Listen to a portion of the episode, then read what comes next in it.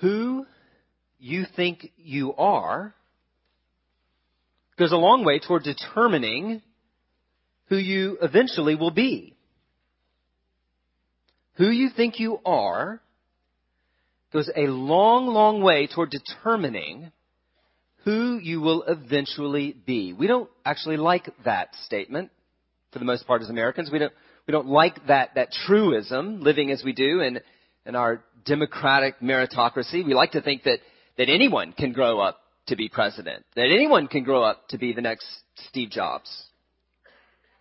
And, and of course, in one sense, technically that, that's true. Anyone can grow up to be president or the next Steve Jobs. But in reality, we all know there's more to it than that, don't we? If if you don't think that you are presidential material, then you probably won't be. If you don't think you have the ability to create new things, then chances are you won't. Self-conscious identity matters. Not just for our present self-esteem, but for our future potential. A slave who doesn't even know he's a slave is unlikely to ever long for freedom. He doesn't know he needs to. We we, we know, sadly, the, the, the truth of, of battered wife syndrome, a, ba- a battered wife who, who doesn't realize she's battered will never leave her husband. You can think about this historically. If, if many of you have seen the, the movie Lincoln here recently, well, I mean, just think about this. If Lincoln had not personally identified with the Union and the need for its preservation, then as president, he, he might very well have just decided not to fight for it. In Marxist thought, a proletariat who doesn't know that it's the proletariat will never rise up in revolution. Th- this is what's meant by, by the phrase class consciousness in Marxist thought. The, the need to, to actually realize who you really are and therefore understand where your future interest really lies. This winter, we're looking at the liberation theology of the Exodus narrative, the, the liberation of Israel from Egypt, and, and what that means for us today. And, and, and one of the things we've got to realize right here at the start is before any liberation can happen, class consciousness, uh, and, and awareness of your own identity, and awareness that liberation is both needed and possible must occur. And nowhere is that more important, that, that awareness of identity, than in the person of the liberator. So as we come to Exodus chapter two, in the book of Exodus, we are actually introduced to the main actor in the book of Exodus that we haven't met yet, Moses. This is the chapter he shows up in. And the central question of this chapter is the question that Moses himself asks really repeatedly. It's, it's a question of identity. Who is Moses? And of course for us, the question, what does his identity mean for our own liberation? Our own liberation from sin. So turn with me, if you would, to Exodus chapter two. If you're using one of the Bibles we've provided, that's found on page eighty-nine, right towards the beginning of the Bible, page eighty-nine, Exodus chapter two. Now, this chapter is one of the most famous chapters in the Bible. I mean, if you grew up in the church, I mean, th- this chapter is always in all of the children's Bible stories. You learn songs about it. But what I want to suggest this morning is that rather than being all about a dramatic and, and kind of romantic rescue of a baby, Exodus chapter two is about Moses coming to grips with who he is. The chapter actually covers about eighty years of Moses' life. It's divided into three separate scenes or, or kind of vignettes of, of his life, each one developing the answer to the question, who is Moses. And what we see in scene one is that Moses is a royal son. If you're taking notes, that's point one. Moses is a royal son. Look in verse one of chapter two. Now a man of the house of Levi married a Levite woman, and she became pregnant and gave birth to a son. When she saw that he was a fine child, she hid him for three months. But when she could hide him no longer, she got a papyrus basket for him and coated it with tar and pitch. And then she placed the child in it and put it among the reeds along the bank of the Nile. His sister stood at a distance to see what would happen to him. Then Pharaoh's daughter went down to the Nile to bathe, and her attendants were walking along the riverbank. She saw the basket among the reeds and sent her slave girl to get it. She opened it and saw the baby. He was crying, and she felt sorry for him. "This is one of the Hebrew babies," she said. Then his sister asked Pharaoh's daughter, "Shall I go and get one of the Hebrew women to nurse the baby for you?" "Yes, go," she answered. And the girl went and got the baby's mother. Pharaoh's daughter said to her, "Take this baby and nurse him for me, and I will pay you." So the woman took the baby and nursed him. When the child grew older, she took him to Pharaoh's daughter, and he became her son. She named him Moses, saying, "I drew him out of the water." Chapter two opens in the middle of that genocidal program that we saw Pharaoh put in place last week. And it opens with the birth of a little Levite baby boy. We're, we're not told the name of his parents. We'll, we'll, we'll learn that later. For now, we're simply told that, that when his mother saw him, she saw that he was a fine child. And so she decided to, to hide him for three months. Now, I don't know about you. I don't know if you've been reading this all week like I have. But I, I think as you read verses one and two, if, if you're at all a sensitive reader, you, you, you're immediately wondering, what kind of mother is this? She saw that he was a fine child, so she decided to hide him? What, if she had seen that he was an ugly child, she would have handed him to the Egyptians and said, "Throw him into the river"? No, no, no, not at all. I mean, every every mother thinks her child is fine. Every every mother thinks her child is, is beautiful. Now, now, the phrase that's used here, she saw that he was a fine child. The phrase that's used here is almost a direct quotation from the repeated refrain in Genesis chapter one. And God saw that it was good. Now, literally, Moses' mother saw her son, that he was good. And right away, we are alerted that all of those themes of creation from Genesis one that we saw introduced in Exodus chapter one last week are, are still right here with us, only now they are focusing in on the birth of a little boy. When he was born, we don't know what the mother saw, but what she saw was that he was good. Uh, that's not the only connection back back to Genesis. From, from the beginning, this child's survival is, is under threat.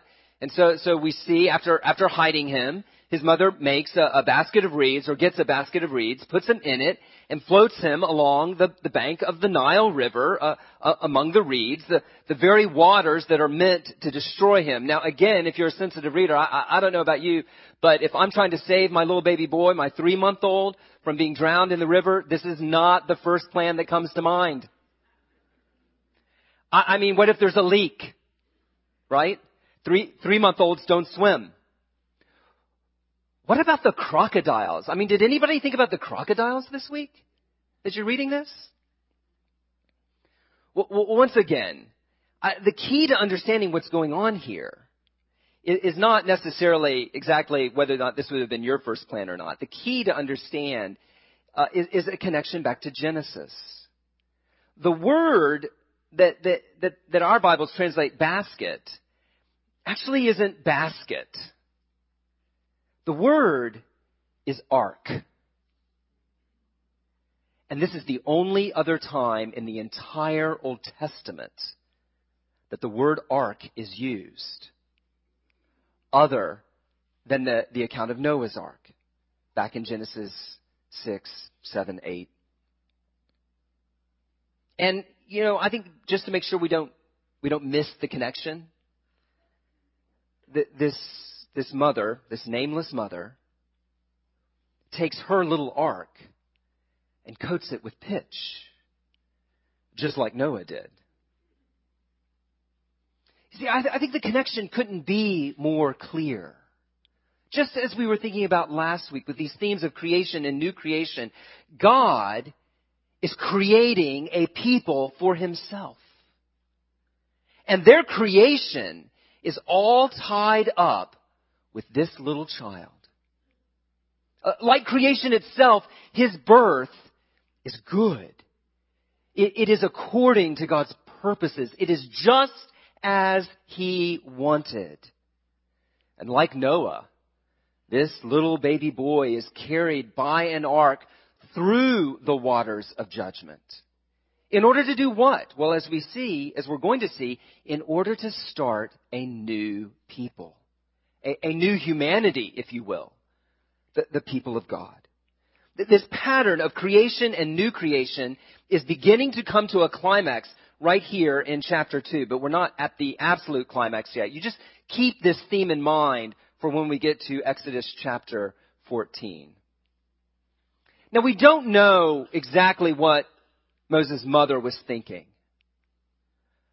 Oh, but I think we can imagine how she was feeling. And if you're a parent here this morning, you'll have to pardon me, because I, I think these are feelings that I feel very closely at the moment. These feelings for your child whom you love, but whom you know you cannot finally save. Oh, surely this is what this mother was, was thinking. It, she she did what, what she could do, didn't she? She she did all that she could do. She hid him. She made an ark for him. She floated it on the river. But in the end, she could not save him. In the end, she had to trust him to the care, the providential care of the Lord. This is what the book of Hebrews tells us that Moses' parents did. The book of Hebrews tells us that, that they acted in faith in doing this. That, that doesn't mean that they were passive. We see that, that she did a lot.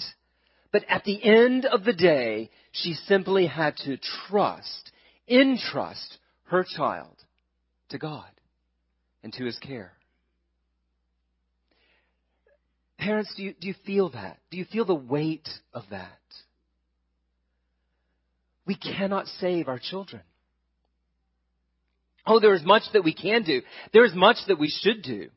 We should be teaching them about the Lord. We should be teaching them about their need for a Savior. We should be modeling that in our lives and constantly pointing them to Christ. We should be praying for them. We should be protecting them to the extent that we can. But parents, at the end of the day, we cannot save our children. The Lord must do that if they are to be saved. So some of you are sitting here this morning as parents, and you know the great joy of your children coming to know Christ at an early age, and, and they've, they've grown up in the gospel, and they appear to be thriving in the gospel. Maybe maybe they're adults now, and, and they're following Christ still, and, and they're raising their own children in the nurture and the admonition of the Lord. Parents, praise God for that in your child. But don't, don't ever, ever, ever for a moment think that it happened because of your good parenting. Oh, God surely used your good parenting. But in the end, it was God who saved your child. There are other parents sitting here this morning, and that's not the story for their children. Their children have not yet confessed Christ. Maybe they're even adults now. And it, it is evident that their lives are far, far from Christ. Parent, you too must trust God with your child. Do not ever think for a moment that it was your bad parenting that kept them from the Lord. No, parents, you may not have been a great parent. I know certainly there are many days that I'm not, and my children let me know. But if our children are not saved, it is because they have chosen to rebel against the Lord, not because we were bad parents. And for them too, it is the Lord who must intervene. It is the Lord who must save them. So do not give up. Do not stop praying. Do not stop pointing your child to Christ, no matter how old that child is, even an adult child. Continue to hold them out to the Lord and trust Him to have mercy on your child. Call on Him to do that. And trust that the Lord of all the earth will do what is right. Like I said, we don't know exactly what Moses' mother was thinking. But I think as the narrative moves on, it's very clear what God was thinking. Even as he works out his plan here to create a people for himself, we see, just as it, as it began last week in, in that reply of the midwives, we see the Lord mocking the serpent king who wants to destroy God's people. I mean, I mean, look what happens there in verse five. A group of women come down to the river to bathe. This isn't a pool party. It's, it's bath time. And while they're bathing, the ark, this little ark, is discovered. And, and, and observe the, the providence of God here. If, if, if the ark had been in an area maybe where where the male members of Pharaoh's household came down to the river to bathe, if, if a man had found that ark, I think, I think baby Moses would have been tossed. But that's not where the ark was placed. It was placed just in the spot where, where a woman would find this ark. And, and as the text tells us, all of her God-given maternal instincts were aroused. She felt sorry for this little baby. But, but it's not just any woman who finds him, is it? It's Pharaoh's daughter. Can you hear the divine mockery?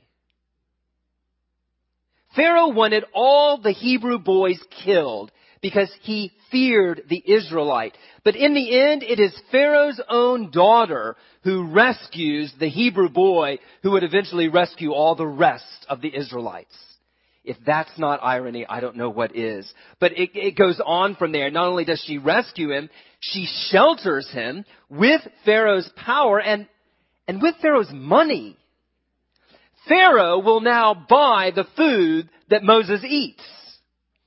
Pharaoh will now provide the house that Moses lives in. Pharaoh will pay for and provide the education that Moses receives. Pharaoh's even going to unwittingly pay the boy's own mother to nurse and nurture him until he's old enough to come and live in Pharaoh's own palace. Friends, God will not be mocked. He will not be mocked. Instead, it is God who mocks every proud heart that sets itself up in opposition to him. If, if you're here this morning and, and, and you're not a believer, you, you need to understand who to identify with in this story. This is true for Christians as well. Uh, we, we basically aren't meant to identify with Moses. M- Moses isn't, isn't us in this story. No, particularly if we are outside of Christ, we, we're, we're identifying with Pharaoh at this point. That, that, that's our true state. Outside of Christ, people who have set ourselves up in opposition to God. Friends, take the warning that is given here. God will not be mocked. In our rebellion, in our specific rebellion, in the very nature of our rebellion, will be the seeds of our own judgment and downfall. A man will reap what he sows. This warning is here so that we might not remain in our proud mockery of God, but that we would humble ourselves and turn to him. Where all of this is leading, of course, is, is verse ten. When we finally learn the little boy's name, it hasn't been named up to this point. His name is Moses. A name given to him, not, not by his birth mother, but by Pharaoh's daughter.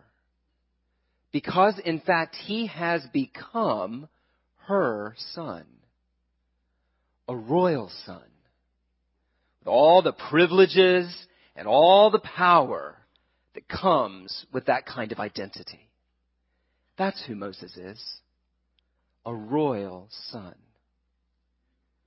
And that fundamental identity sets up scene two. Because Moses is not simply a royal son. He's a royal son who voluntarily identifies with his people. So if you're taking notes, this is point two. He voluntarily identifies with his people. Look at verse eleven.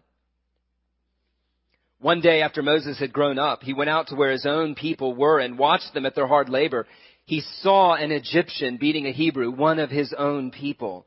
Glancing this way and that and seeing no one, he killed the Egyptian and hid him in the sand. The next day he went out and saw two Hebrews fighting. He asked the one in the wrong, "Why are you hitting your fellow Hebrew?" The man said, "Who made you ruler and judge over us? Are you thinking of killing me as you killed the Egyptian?" Then Moses was afraid and thought, "What I did must have become known." In Acts chapter seven, Stephen tells us that Moses is forty years old as verse eleven opens.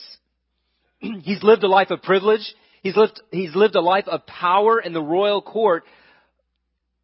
Stephen tells us, in fact, that, that he was educated in all the wisdom of the Egyptians, was powerful in speech and in action among the Egyptians. But for all that privilege and power, something has happened to Moses in verse eleven. Something has happened inside of him. We, we actually don't know how it happened. We don't know exactly when it happened. We just know right here that it has happened. He is identifying not with the Egyptians, but with the downtrodden, enslaved Hebrews. Twice in those first two verses, uh, he, he refers to them not, not as the Hebrews, but as his own people. As his fellow people. It's, it's a classic picture of an awakening of class consciousness. Now, what does that do in him as, as he now identifies with his people? Well, well, it leads him to strike down an Egyptian who's beating a fellow Israelite. It's an act of judgment and an act of rescue all at the same time. The Egyptian shouldn't have been doing what he was doing, so Moses judged him. This, this Israelite is getting the life beat out of him, and, and Moses is rescuing him. Salvation through judgment. You remember that phrase. It's going to come up again and again in this book. But in this particular instance, it was wrong. It was wrong. For all of Moses' righteous indignation, Moses himself even knew this. Why, why else would he hide the body in the sand? Why else would he be afraid a little bit later when the when the other uh, Hebrew brings it to his attention? But one of the things that I want you to notice, even in this text right here, and this is true oftentimes for the Bible, particularly in the Old Testament, we come along a passage and we are really interested in particular ethical questions, moral considerations. But but interestingly enough, in, in our text, while it doesn't commend Moses for what he did, It, it doesn't say murder's okay. It's not really the question that the text is interested in. That this, this ethical condemnation of Moses that, that we're interested in is not what, what Exodus chapter two is thinking about. It's not what the New Testament is thinking about when it looks back on this passage. Again, thinking of Stephen's speech in, in Acts chapter seven, verse twenty-five. Stephen tells us that Moses did this because he understood that God was using him to rescue his people. But we don't have to go to Acts seven to understand that. It's actually right here in Exodus chapter two. The, the, the verb that, if you're using the N I V, gets translated kill, it is actually a very specific word. It's a, it's a word that means strike. And it is the word, the precise word, that is going to be used repeatedly throughout the plague narratives that we're going to get to in a little bit of what God does to Egypt.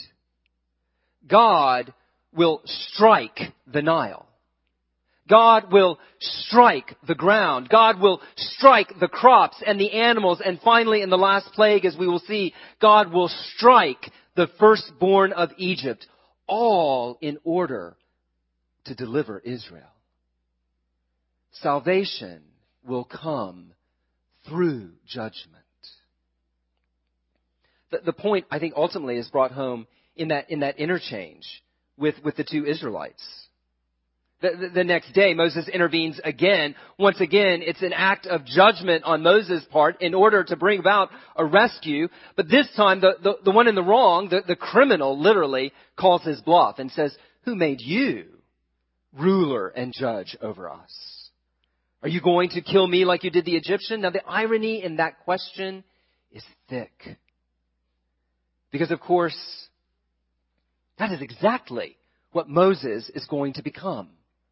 Ruler and judge over all Israel. And who's going to make him that? God is. God will appoint him ruler and judge. But not yet. Not yet. There's a lesson here for us, I think. Again, we're not really meant primarily to identify with Moses. But what's going on here with Moses, I think, speaks powerfully to our own lives. So often, we, like Moses, walk around through our life and, and we see injustice. Or, or we experience injustice ourselves. And so what do we do? Well, we, we pull a Moses, right? We appoint ourselves ruler and judge. We, we appoint ourselves judge and jury. And in our anger, in our words, in our actions, we seek to exact judgment. But friends, we cannot appoint ourselves. The book of Romans tells us to leave room for the judgment of God. Self-appointed saviors save no one. Self-appointed judges cannot enact justice. But our hope as Christians is not, therefore, that, that, that there never will be justice, that there, there never will be salvation. No, as Paul says in Acts chapter seventeen, verse thirty-one, God has set a day when he will judge the world with justice by the man he has appointed. And he has given proof of this to all men by raising him from the dead.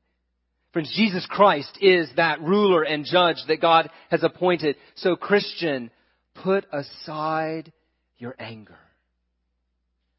Take off your judicial robes. They do not fit you well. And wait for Christ. You will not be disappointed in his justice. Now, it is Moses' identification with Israel that leads us then to scene three. Who is Moses? He's a royal son who voluntarily identified with his people and, third, suffers their rejection. He suffers their rejection. Look in verse fifteen. When Pharaoh heard of this, he tried to kill Moses. But Moses fled from Pharaoh and went to live in Midian, where he sat down by a well. Now, a priest of Midian had seven daughters, and they came to draw water and fill the troughs to water their father's flock. Some shepherds came along and drove them away, but Moses got up and came to their rescue and watered their flock. When the girls returned to Reuel, their father, he asked them, "Why have you returned so early today?" They answered, An Egyptian rescued us from the shepherds. He even drew water for us and watered the flock. And where is he? Asked this, as he asked his daughters. Why did you leave him? Invite him to have something to eat. Moses agreed to stay with the man who gave his daughter Zipporah to Moses in marriage. Zipporah gave birth to a son, and Moses named him Gershom, saying, I have become an alien in a foreign land. What was Moses thinking when he killed that Egyptian? That, that, that killing a single slave master was going to deliver Israel? Uh, the, the results are, are, are really clear. Not only did the Israelites not appreciate it, because it's just going to cause trouble for them later, right? This slave master, he's going to come up missing. And, and who's going to get blamed? Who, who's going to catch it? But, but of course, Pharaoh didn't appreciate it either.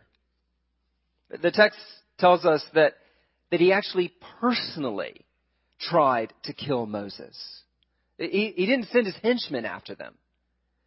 But, but he personally tried to slay Moses. And, and honestly, I, I, you can almost understand that.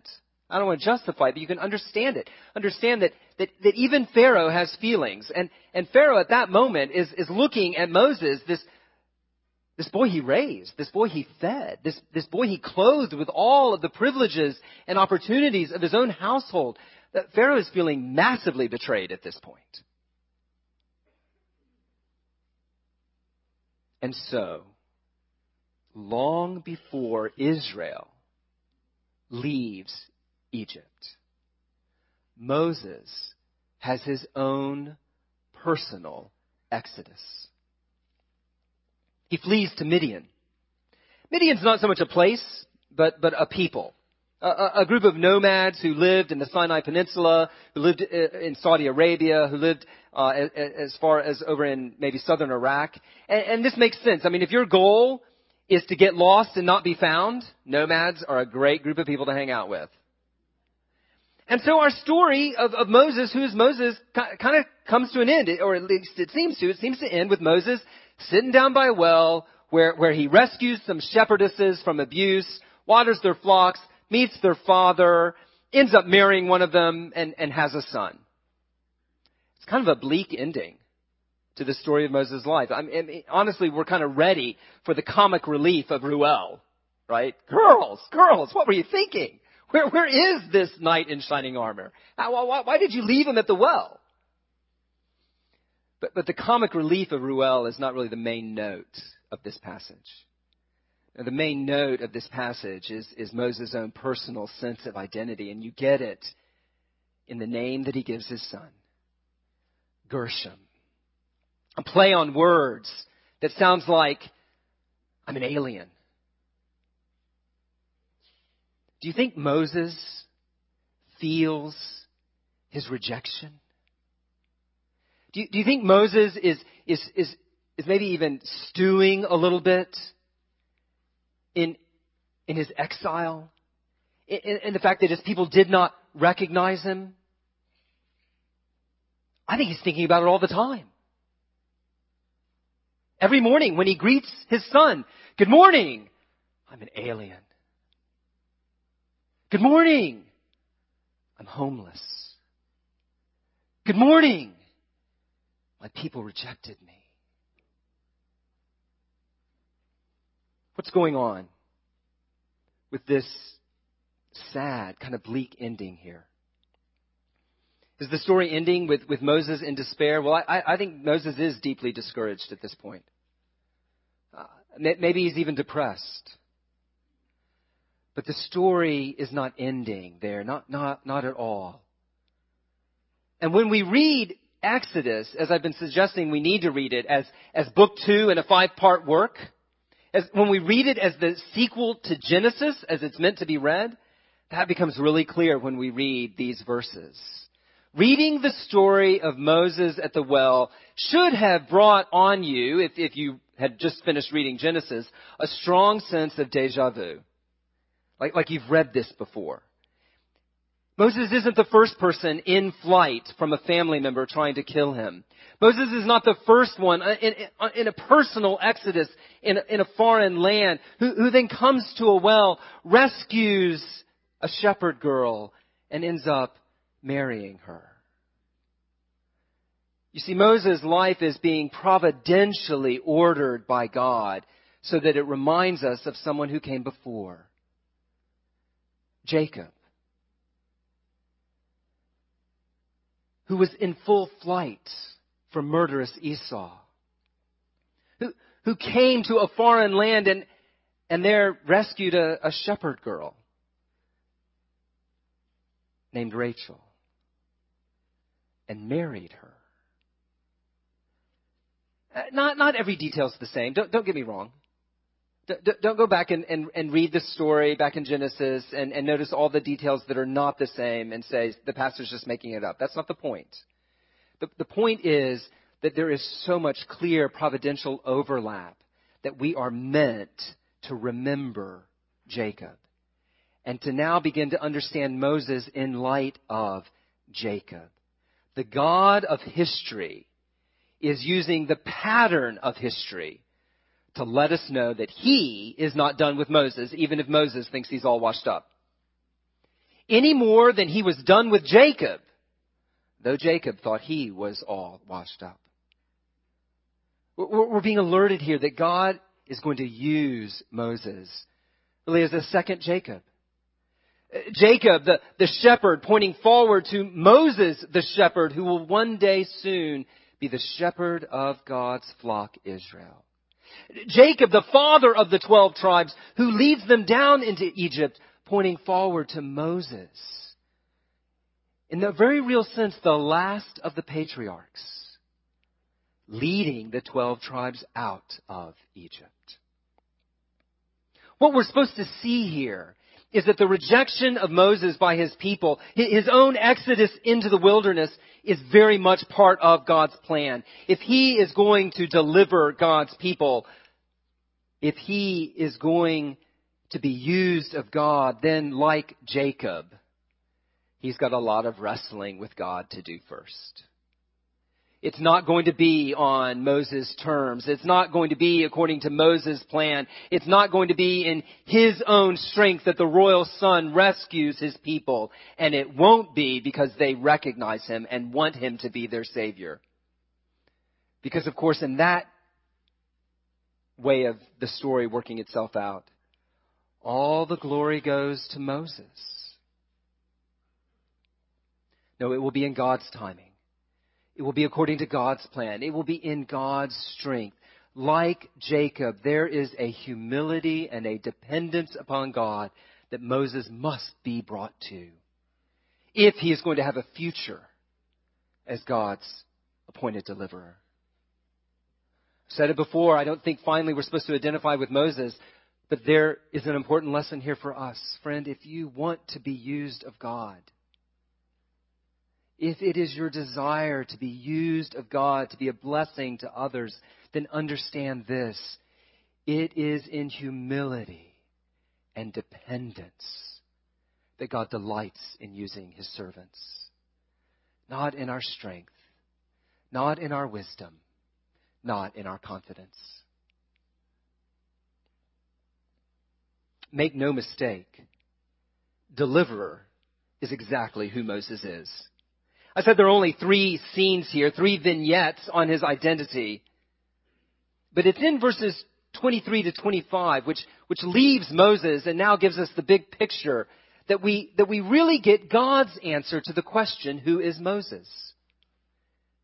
So point four, Moses is the fulfillment of God's promise, his promise of salvation for Israel. Look in verse twenty-three. During that long period, the king of Egypt died.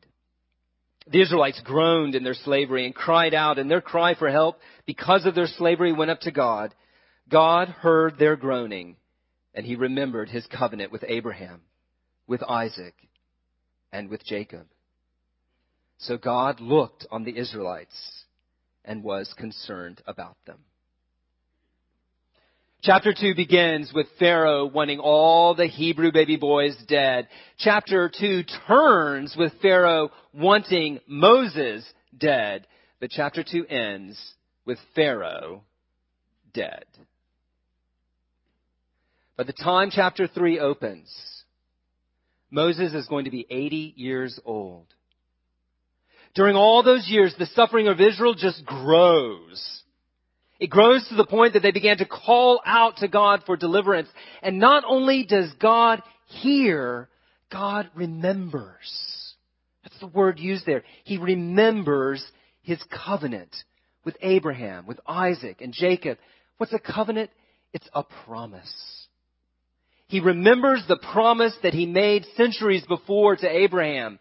A promise that though Abraham's descendants would be enslaved and mistreated for four hundred years, God would punish the nation they served as slaves, and afterward Israel would come out of Egypt with great possessions.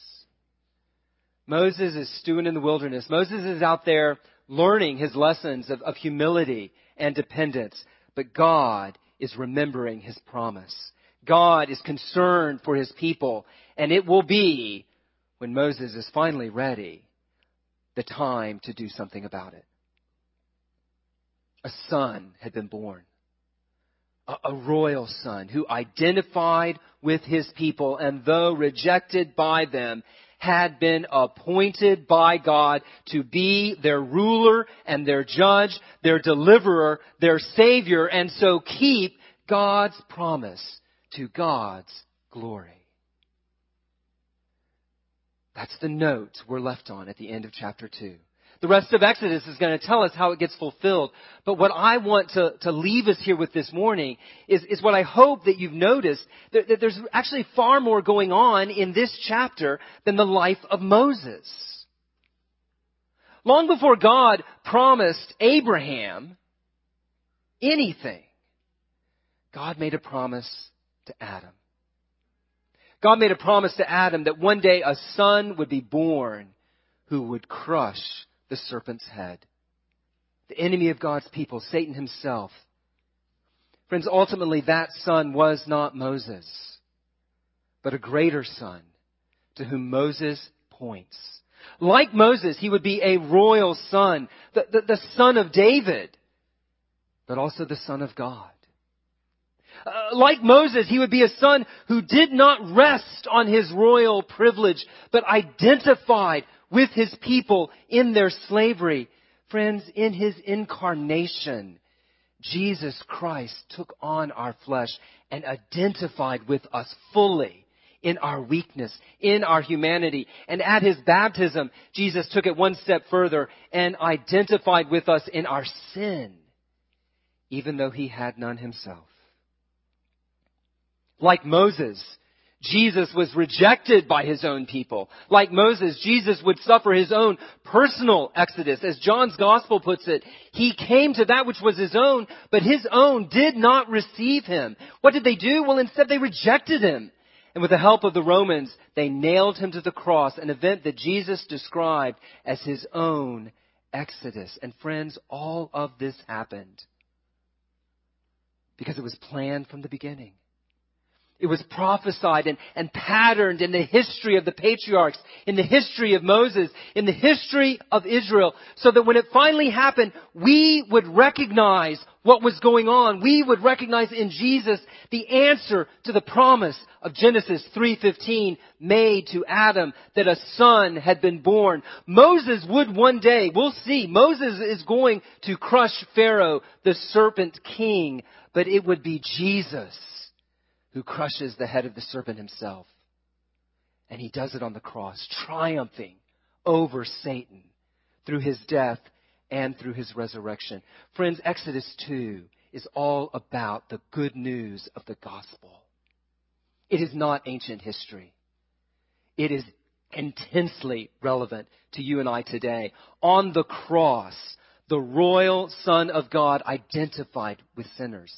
And he didn't do it, you know, on a whim or on a lark or by his own decision. He did it at God's appointment, according to God's plan. And there he died our death. But friends, death could not hold him. And so in his resurrection, he secured life.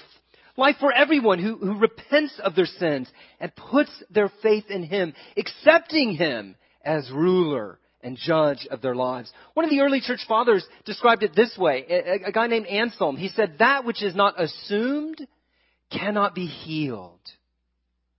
Maybe you're sitting here this morning and, and you find it just crazy that God would become a man. Maybe, maybe you, you, you take offense at that idea, or maybe, maybe you hear Christians talk about God becoming man and you go, that, that just proves that Christianity is mythology, because that's what myths say. Friends, it's not true. Do not take offense at the idea that God would become man. Understand who you are in this story. Understand your identity as a sinner, deserving of God's judgment. And so then understand that there is no other way for you to be rescued from that judgment. Jesus had to be made like us, accepting sin, so that in every way he could identify with us, in every way take our place, and so become a suitable Savior for you, if you will identify with him through repentance and faith. Friends, this is the good news of the gospel, and it calls us today. If you have not identified with Christ today, let me urge you to wait no longer. I'd love to talk to you more about that at the door. Or I'd encourage you to talk with the person that you came. What would it mean to identify with the Savior of the world who has already identified with you? But Christian, where I want to leave you, this question of Exodus two, who is Moses? I want to leave you really in the same place, understanding that it's not finally who is Moses. It's who is Jesus. And what does that mean for you? That, that he came as a second Moses, a, a greater Moses. That, that Jesus is the fulfillment of God's promise. Think about it for a minute, Christian. Who is Jesus? As we read through this chapter, he is the royal son who alone delivers us from Satan's kingdom. He is, if you will have it, the ark who carries us through the waters of judgment to life. He is the suffering servant whose rejection means our acceptance. He is the good shepherd who cares for his sheep and leads us home. But what you need to see is that he is all of that, because he is first Emmanuel, God with us. Christian, maybe you're, you're sitting here this morning and you're feeling condemned in your sin. You're, you're feeling d- discouraged in your weakness. You, you, you're, you're feeling a long, long way away from God, perhaps. Let this truth sink in. Jesus has identified with you. He left his royal throne for you. He suffered your rejection for you. He has taken on your plight. He has looked on your life and been concerned for you. He has taken on your troubles. He has taken on your sorrows. He has taken on your failings. He has taken on your sins, yours. He has fully identified with you. And he has made you his concern. So, Christian, do not judge your life by appearances. Do not judge your life by what you're going through right now, your trials, your struggles. Do not judge your life by the sin that yet remains in you. Certainly do not judge your life by the identity that this world puts on you, or the identity that you have assumed from this world. Jesus Christ, Christian, Jesus Christ has identified with you. And identity matters.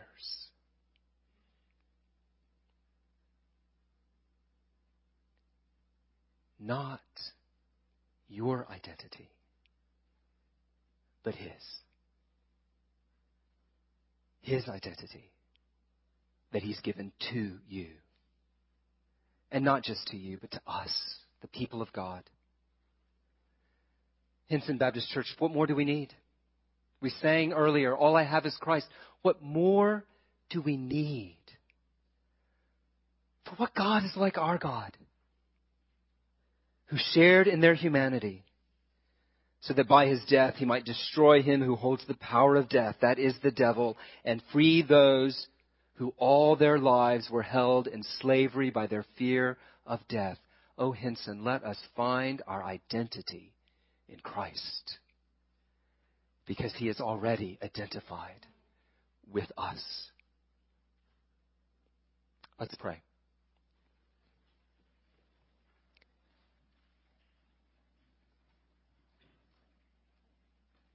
Heavenly Father,